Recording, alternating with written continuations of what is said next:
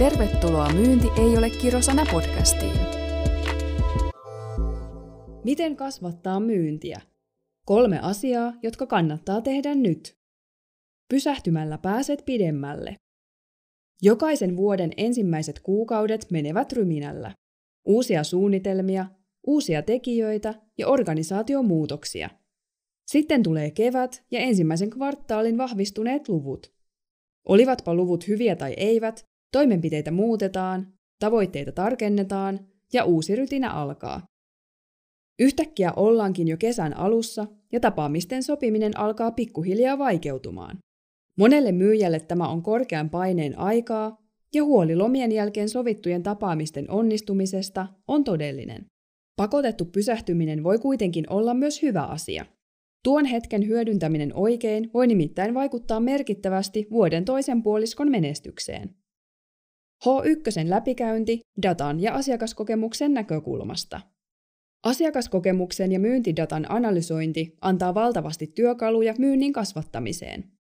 Dataa tutkimalla voit tehdä aivan uudenlaisia oivalluksia, joiden avulla kehittää myyntiprosessia, tuotetarjontaa ja asiakaskokemusta eteenpäin.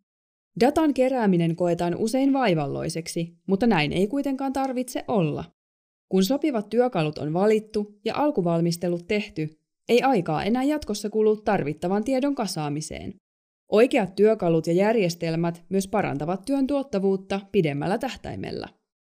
Katsaus H1 tuloksiin näyttää suuntaa sille, mitä voit odottaa loppuvuodelta, jos toimintaa jatketaan samaan malliin. Jos luvuissa on kehitettävää, on aika tehdä muutoksia. Dataa analysoimalla nähdään, mihin toimenpiteet kannattaa keskittää, esimerkiksi missä vaiheessa myyntiprosessia tapahtuu suurin pudotus, onko ongelma jo alkupäässä, eli liidien vähäisessä määrässä, tukevatko markkinointitoimenpiteet liidien generointia, toimivatko nettisivut toivotulla tavalla, kuinka moni tarjouspyyntö etenee kauppaan asti, välittyykö tuotteesi arvo asiakkaalle? Onko hintapiste oikea? Myynti- ja laskutusdataa kannattaa hyödyntää prospektoinnissa, sillä sen avulla myyntiponnistelut voidaan kohdistaa sellaisiin yrityksiin, jotka todennäköisimmin ostavat tuotettasi. Tutki, mitkä tekijät selittävät onnistumisprosenttia parhaiten. Toimiala, liikevaihtoluokka, yrityksen koko, sijainti ja niin edelleen. Asiakaskokemuspuhelut ovat mainio tapa osoittaa asiakkaalle, että välität ja haluat syventää asiakassuhdetta. Niiden avulla voit paremmin ymmärtää ne tekijät, joilla erottaudut kilpailijoistanne ja löytää mahdolliset kehityspisteet. Hyvin toteutetut asiakaskokemuspuhelut tukevat määrällistä dataa ja antavat paremman käsityksen onnistumisten ja epäonnistumisten taustoista. Asiakkaan muuttuvista tarpeista kartalla pysyminen on sekä hyvää asiakaspalvelua että mahdollisuus yhteistyön syventämiseen.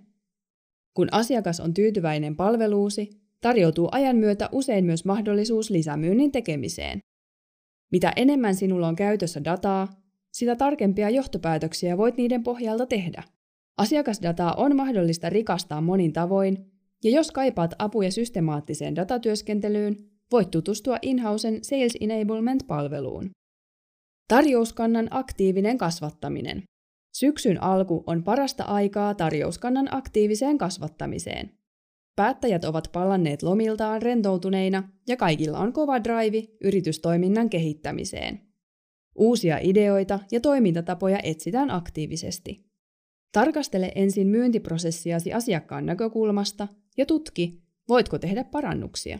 Mikä on epäreilu kilpailuetusi ja tuodaanko se esiin eri kanavissa? Ovatko tuotteesi selkeästi määritelty ja helposti ymmärrettävissä? Markkinoitko yritystäsi aktiivisesti sinulle tärkeissä paikoissa? Mitä tehdä seuraavaksi? Ole proaktiivinen.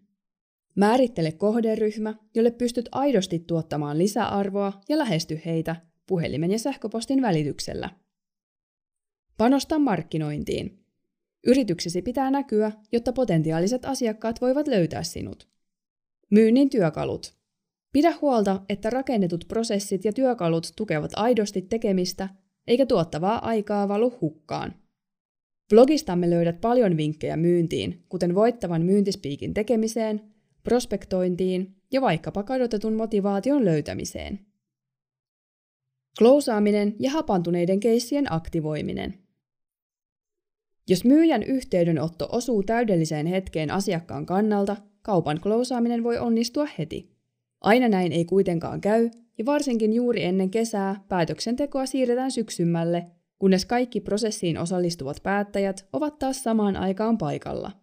Follow-upit ovatkin oleellinen askel kaupan loppuun saattamisessa, ja on hyvä huolehtia, että niitä varten on luotu selkeät askelmerkit. Näin asiakkaan kehittyvästä tarpeesta ollaan kartalla ja asiakassuhdetta saadaan prosessin aikana syvennettyä. Kuinka usein ja kuinka säännöllisesti teidän toimialalla kannattaa olla asiakkaaseen uudestaan yhteydessä? Tilanteet vaihtelevat luonnollisesti myös päättäjästä ja yrityksestä toiseen, mutta follow-upien pääpiirteistä kannattaa olla myyntitiimin kesken yhteinen näkemys. Myös kaupan menettäminen on arvokas mahdollisuus oppimiseen. Ensimmäiseksi kannattaa ottaa yhteyttä asiakkaaseen ja selvittää, miksi hän päätti olla ostamatta. Liittyykö syy tuotteeseen, hinnoitteluun vai muihin tekijöihin? Kun kuulet perustelut menetetylle kaupalle, voit käsitellä ongelman juurisyyn ja kehittyä sekä myyjänä että yrityksenä. Vain tunnistamalla ongelmat voit muuttua paremmaksi. Myynti, kuten mikä tahansa muukin tekeminen, on jatkuvassa muutoksessa. Nekin asiat, jotka toimivat tänään, eivät välttämättä enää toimi huomenna. Jos arki on jatkuvaa paahtamista, muutoksen tarvetta on vaikeampi havaita. Kuten urheilijat, myös myyjien merkittävin kehitysloikka tapahtuu silloin, kun he ovat paikallaan analysoimassa aiempaa suoritusta esihenkilöiden ja kollegoiden kanssa. Urheilussa valmentaja pystyy antamaan objektiivisemman näkökulman kehityskohteista, mutta urheilija voi omaksua ne ensin lopettamalla suorittamisen ja miettimällä keinoja suorituksen parantamiseen. Näin myös myyjällä. Jos käytät ensimmäiset viikot aikaisemmista suorituksista toipumiseen ja niiden analysointiin, on sinun helpompi omaksua uusia toimintamalleja ja löytää keinoja suorituksesi parantamiseen.